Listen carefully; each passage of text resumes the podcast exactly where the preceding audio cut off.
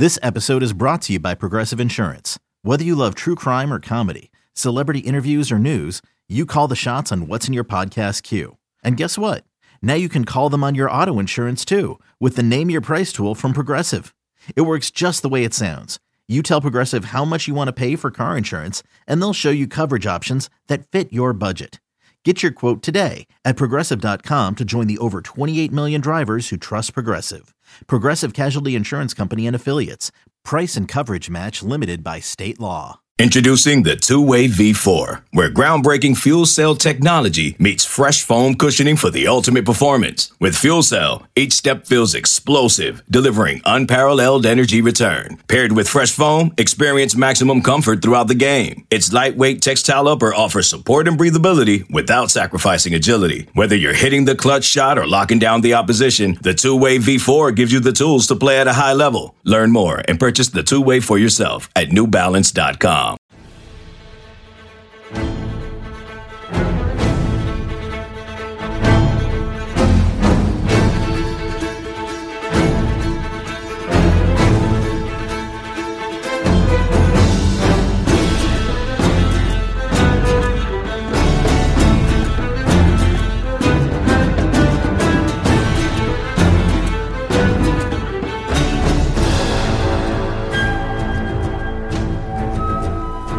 right, welcome into the Hoist the Colours podcast. I am joined by East Carolina Athletics Director Jon Gilbert. And Jon, uh, there's no shortage of, of, success right now across ECU uh, sports. Uh, it seems like a lot of people are winning, so it's a good time to, to do this podcast, right? Well, t- timing's everything. Uh, one, thanks for having me on. Uh, and, you know, I am really pleased with where we are. Um, you know, if you look across the board on our sports programs, uh, we are doing quite well. And uh, I, I, think it's one of those things where we have made investments across the board in a lot of our sports programs, and we're start, starting to see kind of the fruits uh, of those investments. And I think it's really important, uh, and, and I'll use football as the example. Uh, you know, we started investing, uh, you know, the first day I got here in all the infrastructure things that we needed. And we had to do that to, to really get the program where we wanted it to go.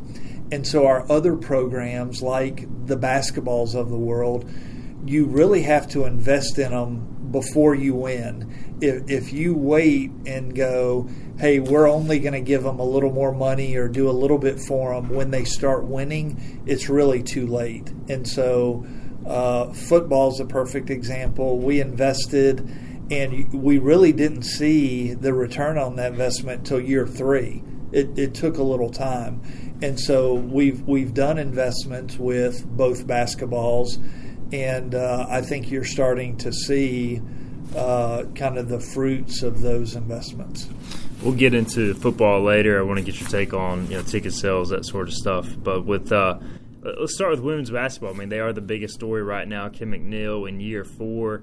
They're going to the NCAA tournament for the third time ever, first time since 2007, and just an awesome story. Picked to finish last in the conference. They win the conference tournament. I mean, what can you say about what Kim McNeill and her team has done?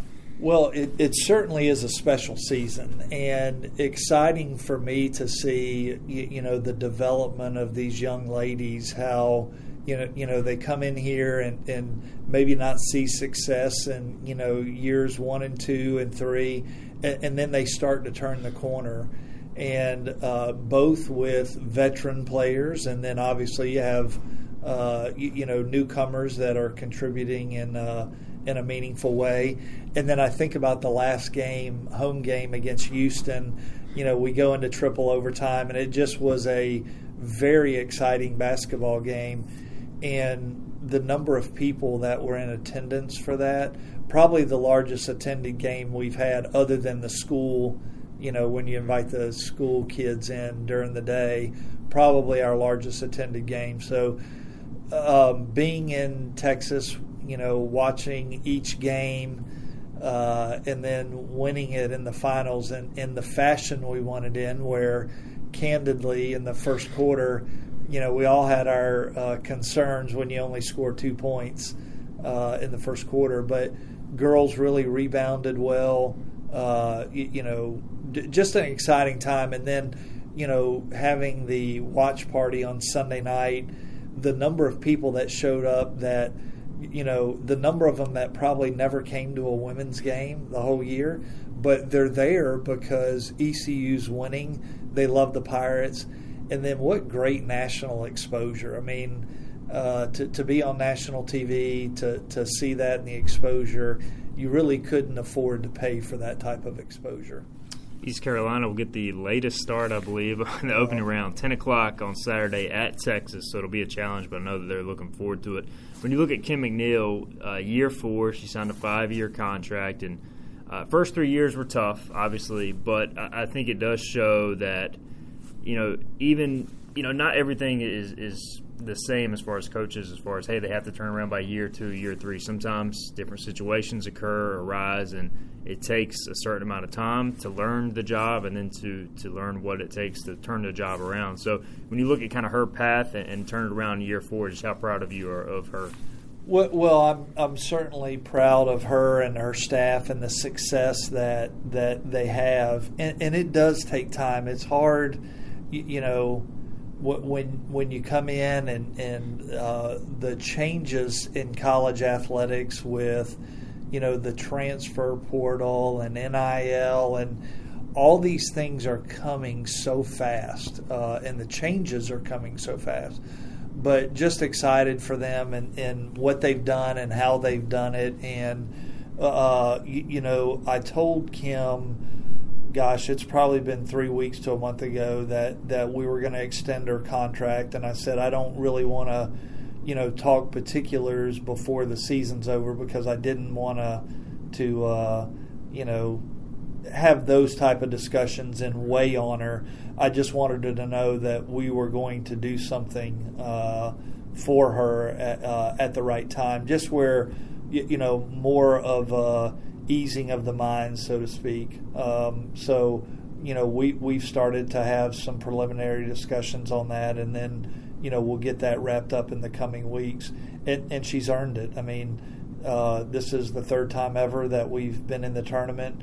Uh, this is, you know, uh, a tough league, and you know we got a break along the way. Uh, South Florida got eliminated earlier, which helped and it created a lot of buzz that it was pretty much anybody's anybody's tournament to win. So I'm thankful the Pirates came out on top.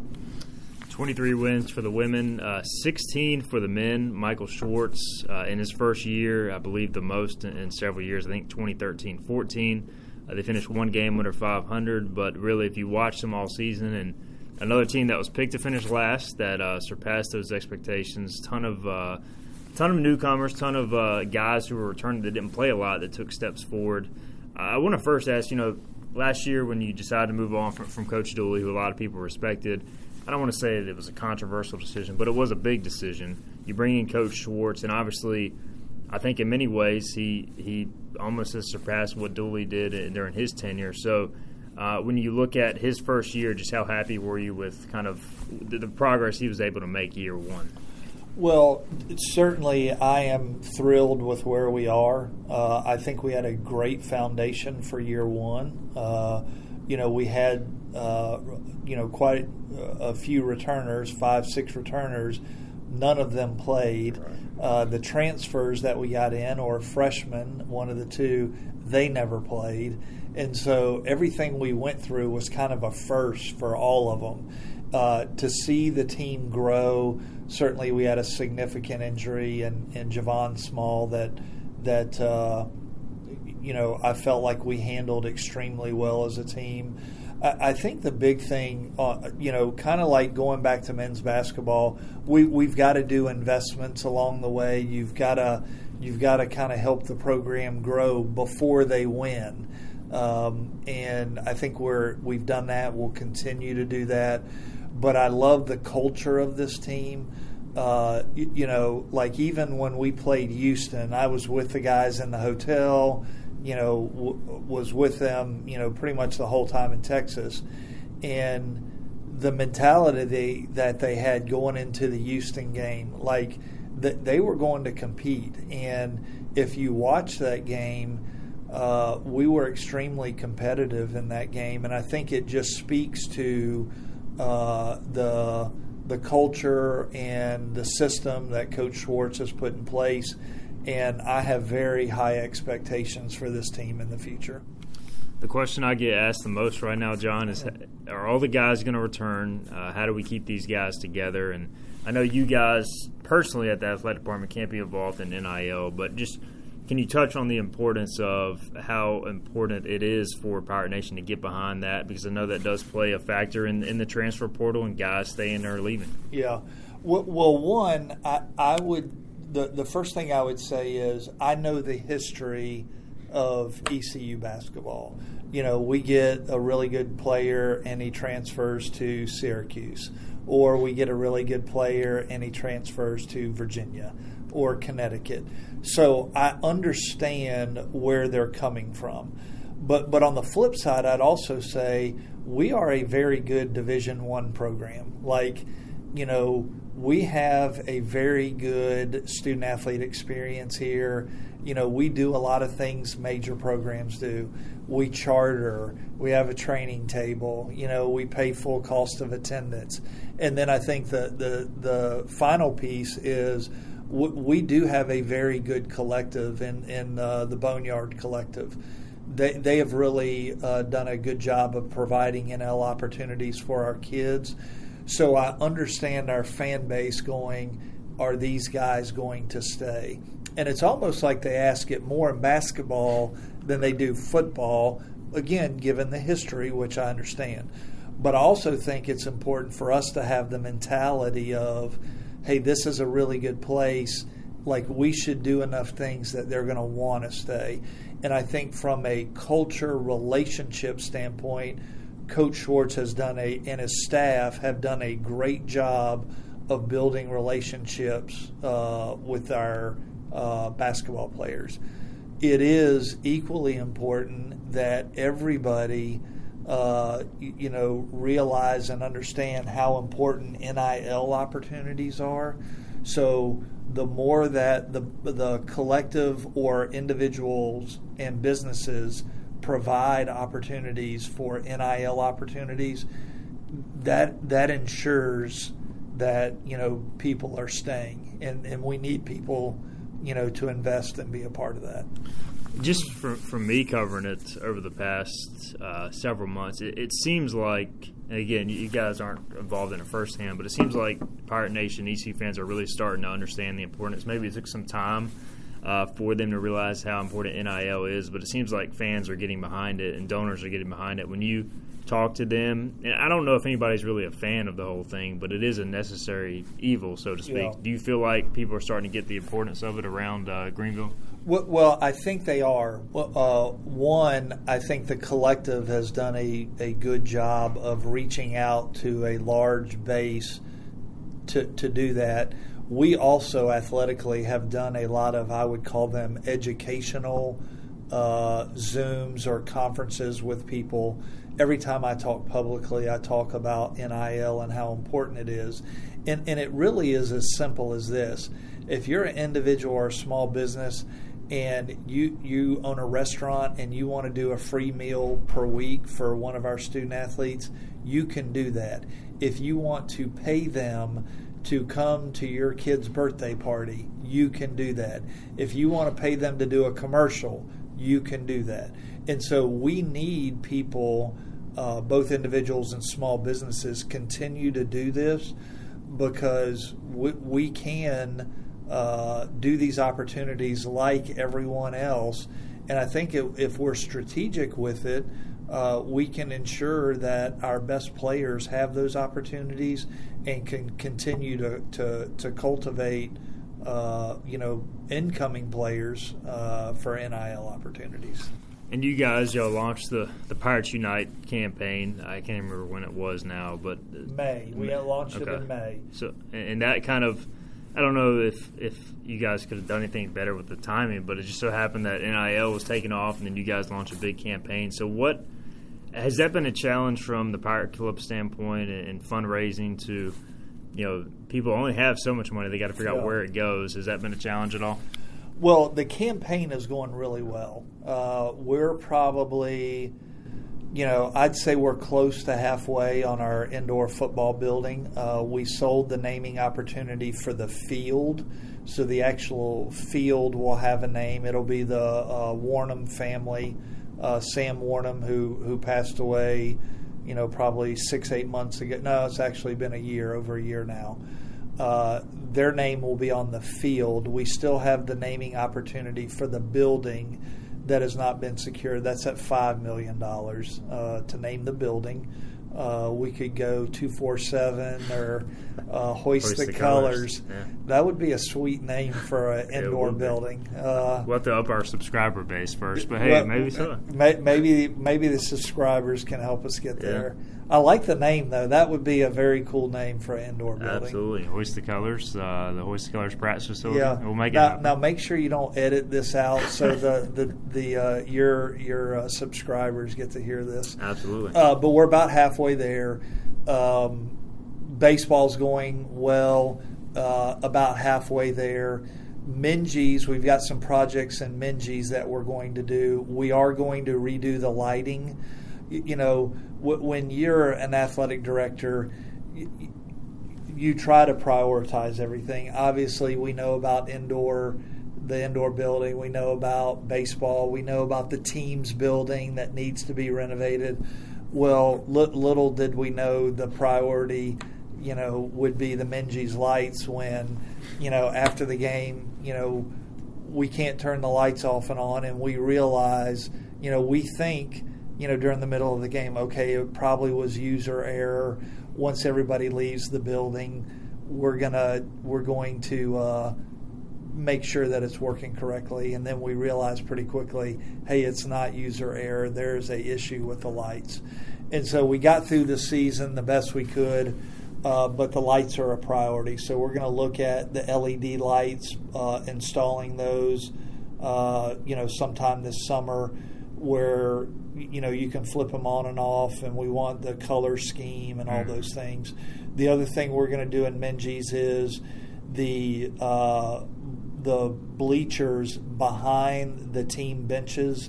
We're going to replace that whole section from baseline to baseline and put in chairback seating there. Now it will still be retractable, uh, but we we want to do that and look at reseating Minges where people can sit lower and sit in more of a premium seat behind the bench.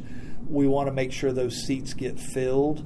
You know, aesthetically, we've had some really good crowds this year, but at times there are pockets behind the bench that you would love to be able to fill in uh, more. So we're going to work on that.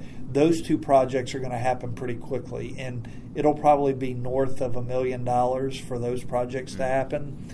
Uh, we have the funding for it. We've secured it, uh, so those will be moving quickly. But the campaign's gone really well. Uh, but I can't stress this enough. If you look at our donor base, current Pirate Club members, we've only had right around 5% of our Pirate Club donor base that has contributed to the campaign. So we need everybody to contribute either to the campaign or to NIL opportunities. And we've had a lot of discussions with donors who have said, hey, I'm going to give you, uh, I, I planned on giving you this amount, but I'm going to peel off a little bit and give this to the collective, which is perfectly fine with us. Like, we're supportive of NIL. We're going to continue to fundraise for the campaign, but really pleased with where the campaign is. We just need more people to come on board, and the amount really does not matter. Uh, we just need everybody involved. We've gotten some really big seven figure gifts that, you know, really excite uh, me personally, but I've also had numerous like $10,000 gifts come from a hundred or two hundred dollar a year uh, annual Pirate Club donor, and they they give you a ten thousand dollar gift and go, hey, this is the most I've ever given in my life. those types of gifts really fire me up as well because those individuals believe in enough or see what our teams are doing in order to invest in them. We just need more people to to help and invest in our student athletes. So the Minges project will be done shortly. You said um, it's funny you mentioned the light story. I, I, was actually one of the few people in Minges when they turned the lights off after that game, and I could hear somebody on the court saying, "Yeah, they won't turn back on." So that is a true story. How it, old are those lights? Uh, they're old, uh, it, and like really when uh, I wasn't in the gym when when they didn't turn the lights off, and the button on the control panel uh, was is very sensitive. So we just figured, hey, and they've been told don't hit it more than once because if you hit it more than once and uh, they shut off, it can take 20 minutes to come back on. So they don't turn off, they wait, which was the right thing to do, and then afterwards we realized there's an issue. I, I don't know how old the lights are, but but I can uh, I can tell you the operating system for the lights was like the old like 95 Windows uh, programming, and so uh, we had to get a guy from Ohio, and he had to pull a old you know Windows computer out of the uh, out of the closet to get it to program, and so right now all the lights are programmed together, but you have to flip them on and off manually. Uh, they're old, um, but but I kind of equate it to uh, football. L- like we replaced the sound system in football, and prior to it being replaced, I would have said, "Hey, the football sound system's not a priority. We need scoreboard and right. LED boards and all these other things." But when your staff comes to you and says, "Hey, we got an issue with the sound system," like I'm not sure it can make it through the season, you know, that's not a good conversation. Right. And so you realize, hey, we, we've got to make it a priority and we got to make it a priority pretty quickly. And so the lights at Minges are a priority. Uh, we did what we had to do to get it through the season. Not ideal, but we made it work. We're going to go to an upgraded LED system and then again, uh, the bleachers. We need to continue to invest in Minges going off that, I'm curious just for somebody who's been going to Minges for a long time. I always get asked too is a is a you know a scoreboard that hangs from the roof is that a possibility? Or even updating the you know the video monitors because they are fairly small. Uh, yeah. what, what, do you think about that? And that may more may be more of a long term project. Well, well, i think a center hung scoreboard is a um, practically speaking i would say yes. We would love a center hung the the way the layout is in Minges, and if we dropped one in now, we would have some sightline issues uh, with it, and so. Uh, I think long term redoing scoreboards where they are is probably the best path, but that's not to say we won't. You know, as technology improves, you you might be able to hang four big screens up there right. that you know shrink the size of a center hung scoreboard. You know, we'll, we'll certainly look at that. Uh-huh. I, I love the bones of Minges. You, you know, I look at that Houston game. When you get enough people in there, it's a pretty darn good environment. And I don't think we need more seats. Uh, we've got plenty of seats. I think we just need to continue to try to elevate the experience. Yeah, I've always said, uh, you know, Pack Clark-LeClair is fun. A pack Dowdy Ficklen is fun, but a pack Minges is a different animal. I mean, it just gets so loud due to the low roof. So I think it's it's something that, yeah, from a home court advantage standpoint, makes a lot of sense. Um, going back to to the uh, baseball facility and also the indoor practice facility, you mentioned about half halfway there. Is the second half always the hardest to, to reach? Do you have like an ideal timetable when you would like to complete those? I, I don't have a timetable. Obviously, we're in a position financially where we have to raise all the money before we can build it. And so we still have some very big asks that are out. Uh, when you ask an individual for a large sum of money, it takes time for them to process it. It right. never happens fast. So it, it can take, you know, months to a year or more for, for someone to, to process uh, a gift that large. So we have numerous ask out. Uh, I'm still encouraged about where we are, but like I said before, that that five percent of Pirate Club givers that have given, we've got to grow that base, no matter what the giving amount is, to get where we all want to go, because it really will take everybody to get this done. Moving to football, I don't know if you have the the season ticket sales off the top of your head or any idea where they might be, but I know that uh, we were talking off the record the other day. You said ECU is kind of a notoriously last minute fan base as far as upping our uh, you know renewals or whatnot. So where does that number stand? As I think April third might be the renewal date. Yeah, a- April third is our deadline. I don't have a number, uh, you know, r- right this right. minute. I, I know that th- this is the time of year that people are renewing their Pirate Club and.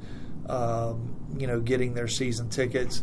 La- last year we were north of fifteen thousand like like for us, we really can't let that number drop. Like it, we we need people uh, to continue to buy season tickets.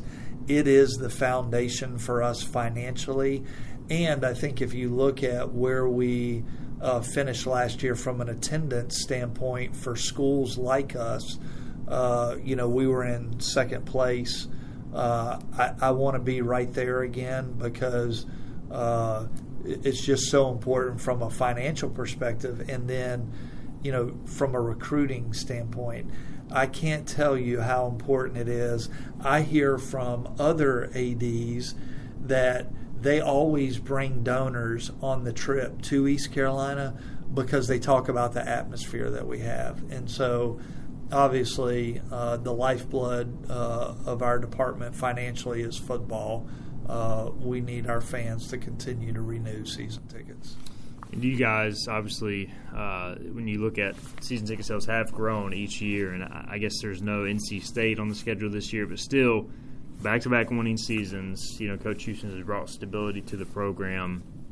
When you look at it from that standpoint, how, how would you maybe urge fans to continue to support this program? And I know that you know there are some marquee home non-conference games coming up in in, in future years. We'll get into the schedule in a minute, but you know, if, if we don't sell season tickets, it's going to be hard to meet. Eh, continue to invest, I guess, into the product that you want to see on the field. Well, everybody says, "Hey, I'd love to have forty or fifty thousand in Dowdy Ficklen for a game."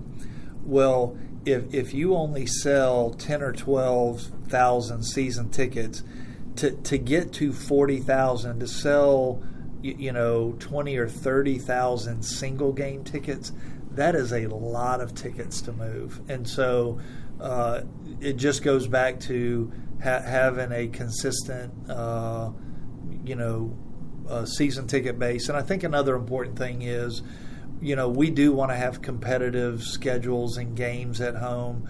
Uh, we do have some really good schedules in the future.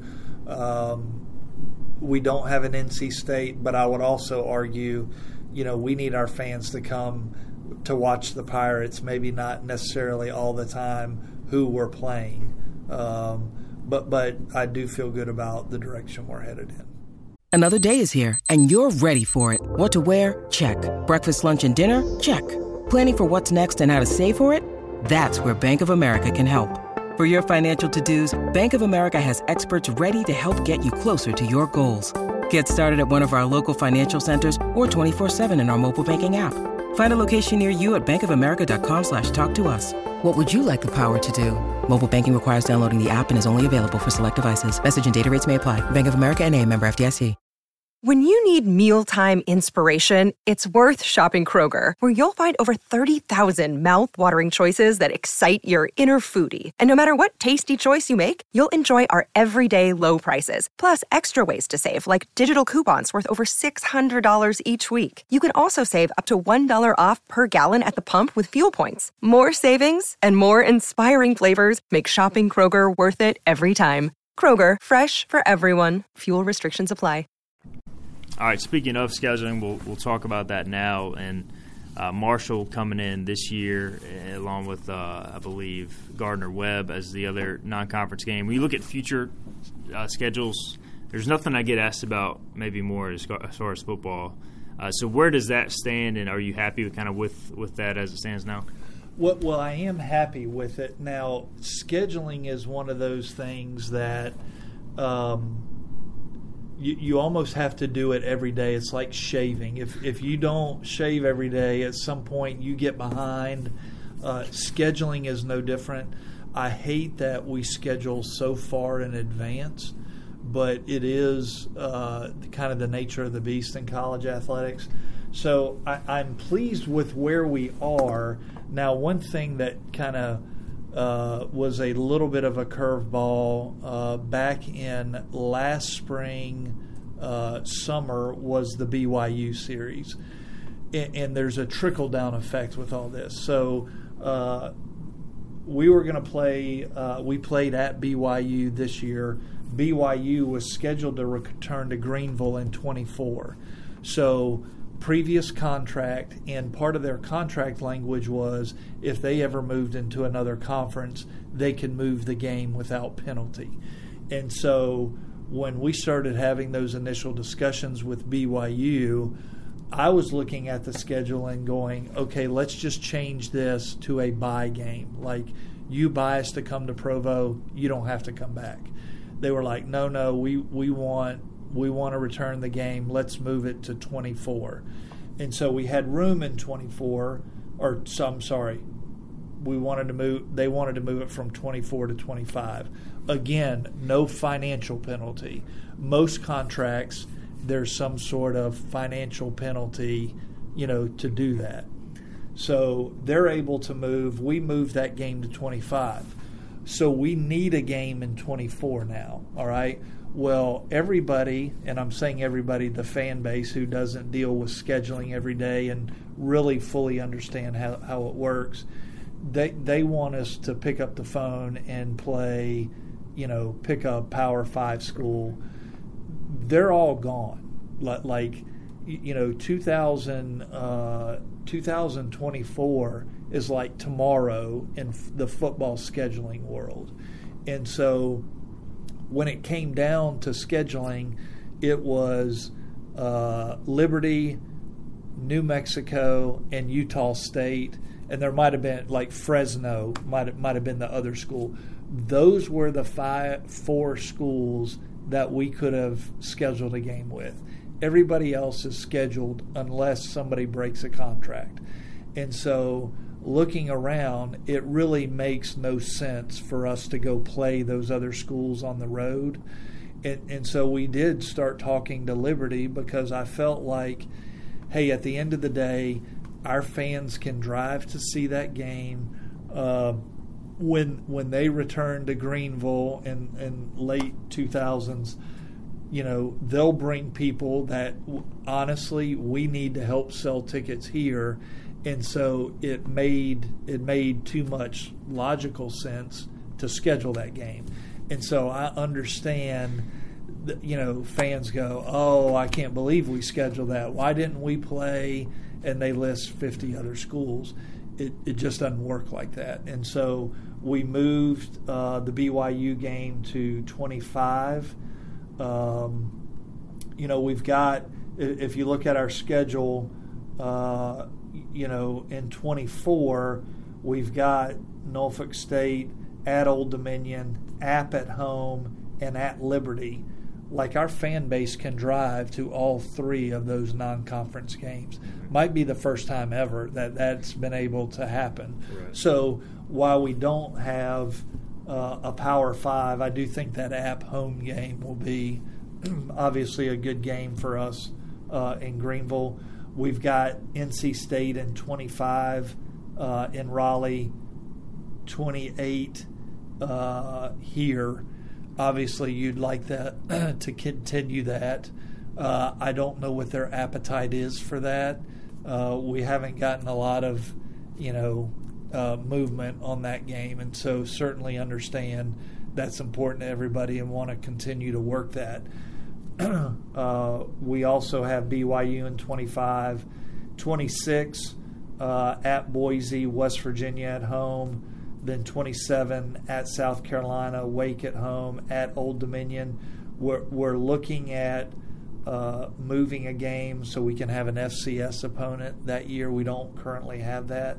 and then obviously NC State and Boise at home uh, in 28. And then as you look, 29 is really the next year that we need to try to secure a, a uh, Power Five type opponent here in Greenville. So 29 and beyond is really the focus. 2028, we need to add another FCS game. Uh, so continue to work on the scheduling front daily. And obviously, it just feels like the more conference expansion kind of goes on, it's almost like um, you know teams. It's they've always been reluctant to come to Greenville or play you know quote unquote a, a group of five school.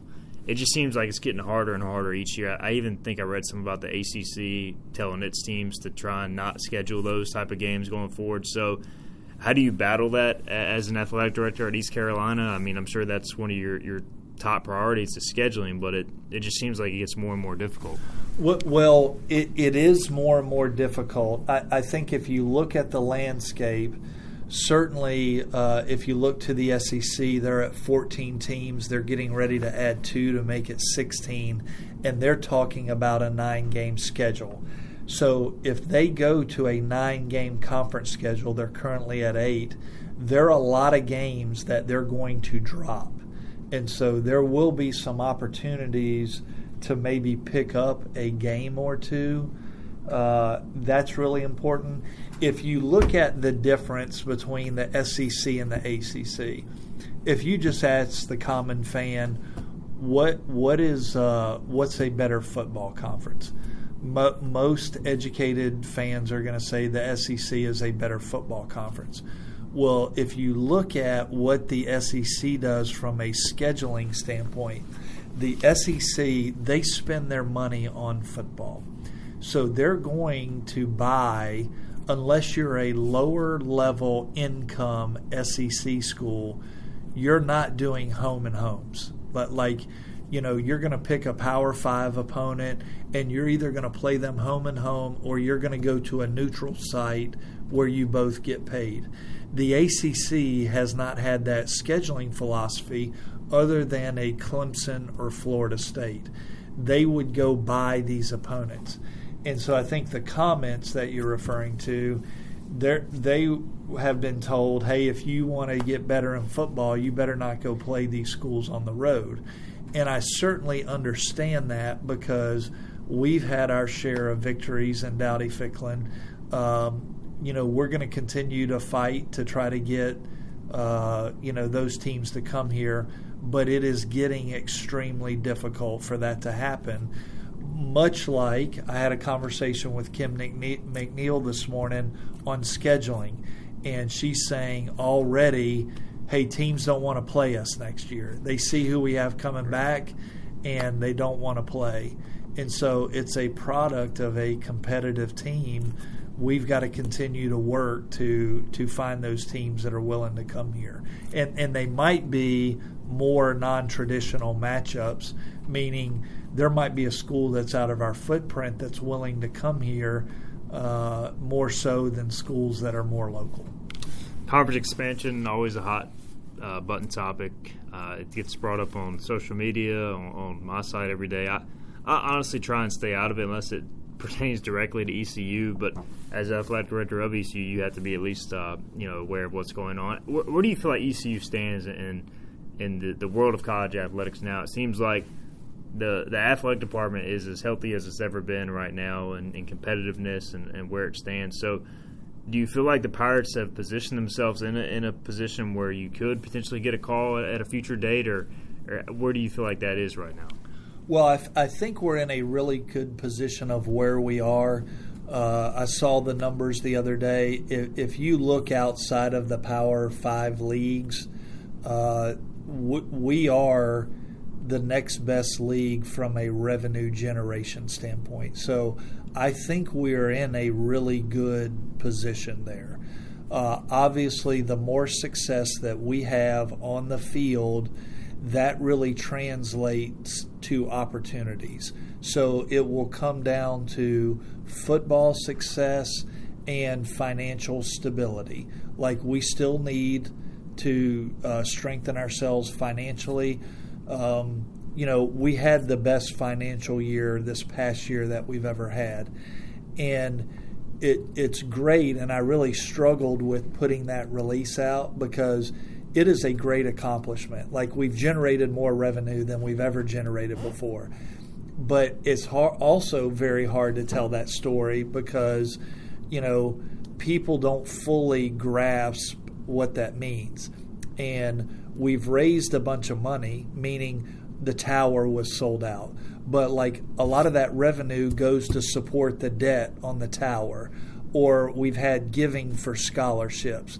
So it's not like I have this bucket of money that I don't know what to do with. You know, like let's go spend. It, it's it's been um, great from a financial perspective, and everyone's bought in. But certain buckets of money, they're earmarked to go places. And so I think the more that we can be competitive on the field and continue to strengthen our finances, opportunities will continue to come our way.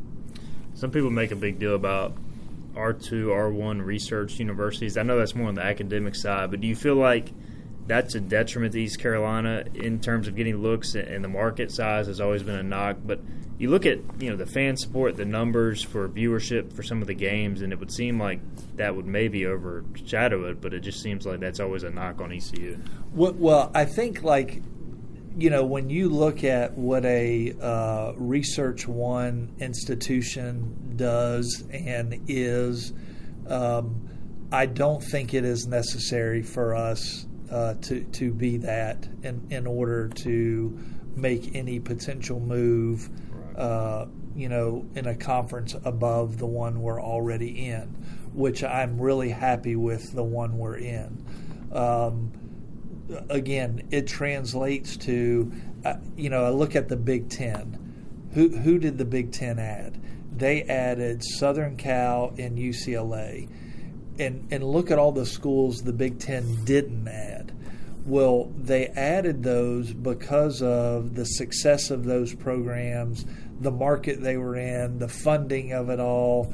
You, you know, uh, those have you know they've had traditional success. I think the more success that we can have, those opportunities will come our way A few more things we'll let you get out of here. Uh, Clark LeClair Stadium, you guys have sold out of season tickets two straight years. Uh, I, I, get a lot of text requests. Hey, do you have any grandstand tickets? And I know that you guys sell out of those. So, is expansion of Clark LeClair Stadium is that even a possibility, or is it just not maybe cut up for that uh, in its current state? Well, a couple things come to mind. One, this expansion that we're fundraising for. There is a pavilion type area well, there'll be some premium type seating, uh, both there um, and some standing room only to try to create a little premium content in Clark LeClair. So there'll be a few seats that would be added there. Uh, you you could also go, you know, the route of if you pulled out all the bleachers and chair backed everything in Clark LeClair. The problem with that is you reduce capacity which obviously we, we wouldn't want to do with that. And so I think there's something to be said for there being demand. Uh, we certainly saw that with the last regional and super regional. People were coming out of the woodworks, and this is a good thing. You know, we had donors that were football and basketball season ticket holders, and they were calling for super regional tickets, and we're like, you know, wh- while you are a, a donor and we're appreciative of that, you're not a baseball season ticket holder. And so a lot of those people have bought season tickets this year, making sure that, you know, they're part of the priority process. And so other than the current baseball footprint expansion and what few premium seats add, we have no plans to uh, expand uh, Clark LeClair. And I'm happy with where we are from a uh, you know capacity standpoint. And and I would say this, you know, while we are sold out from a season ticket standpoint, you're you're at every game pretty much like I am. We're not at capacity every game, and, I learned this a long time ago. You you can't build your church for Easter Sunday. You know, if you do that, you know, you've got a lot of pews vacant on, you know, a normal Sunday. So I, I like where we are from a capacity standpoint right now. Lastly, we, we've touched a lot on you know some of the major sports, but I do want to highlight you know women's lacrosse is doing well, softball doing extremely well, and other sports as well. So if you could just talk about maybe some of those other spring and, and, you know past winter sports that have made progress and, and how important it is for fans to get out and support them as well. Well, I think if you look, I'm going back to the fall and soccer. You know, we had a really good, uh, you know, good run in soccer. Made the conference tournament, uh, very competitive there.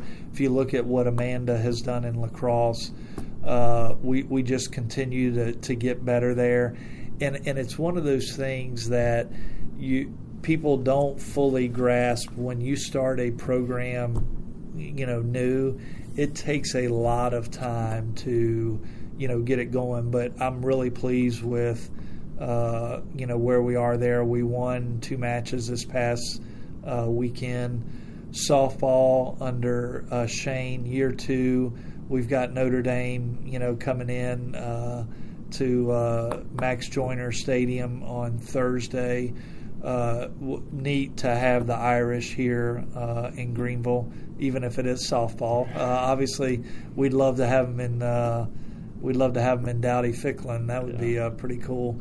But but uh, you look at the start that that they're they have. obviously, very pleased with where that is, and what what happens is it is a cumulative effect because you, you know, people are energized when they see the Pirates doing well. And, and it could be softball or lacrosse or track. Uh, you, you, know, you see a, a, track student athlete, you know, Royal Burris that finishes high in the, the 200 meters and the indoor conference meet.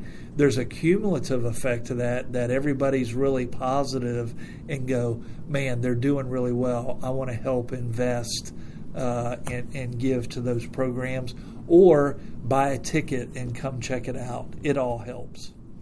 He is athletics director Jon Gilbert. Jon, uh, great time right now to be an East Carolina sports fan. A great time to be the athletic director. Things are going well. We appreciate the time. You gave us around 45 minutes, so thanks for the information and the, the time this uh, this morning. Well, thanks for having us, and uh, come join us at an athletics event. And uh, look forward to people seeing out on campus. Go Pirates! He is Jon Gilbert, and that'll do it for the Hoist the Colours podcast. Thank you guys for listening. We'll be with you next time.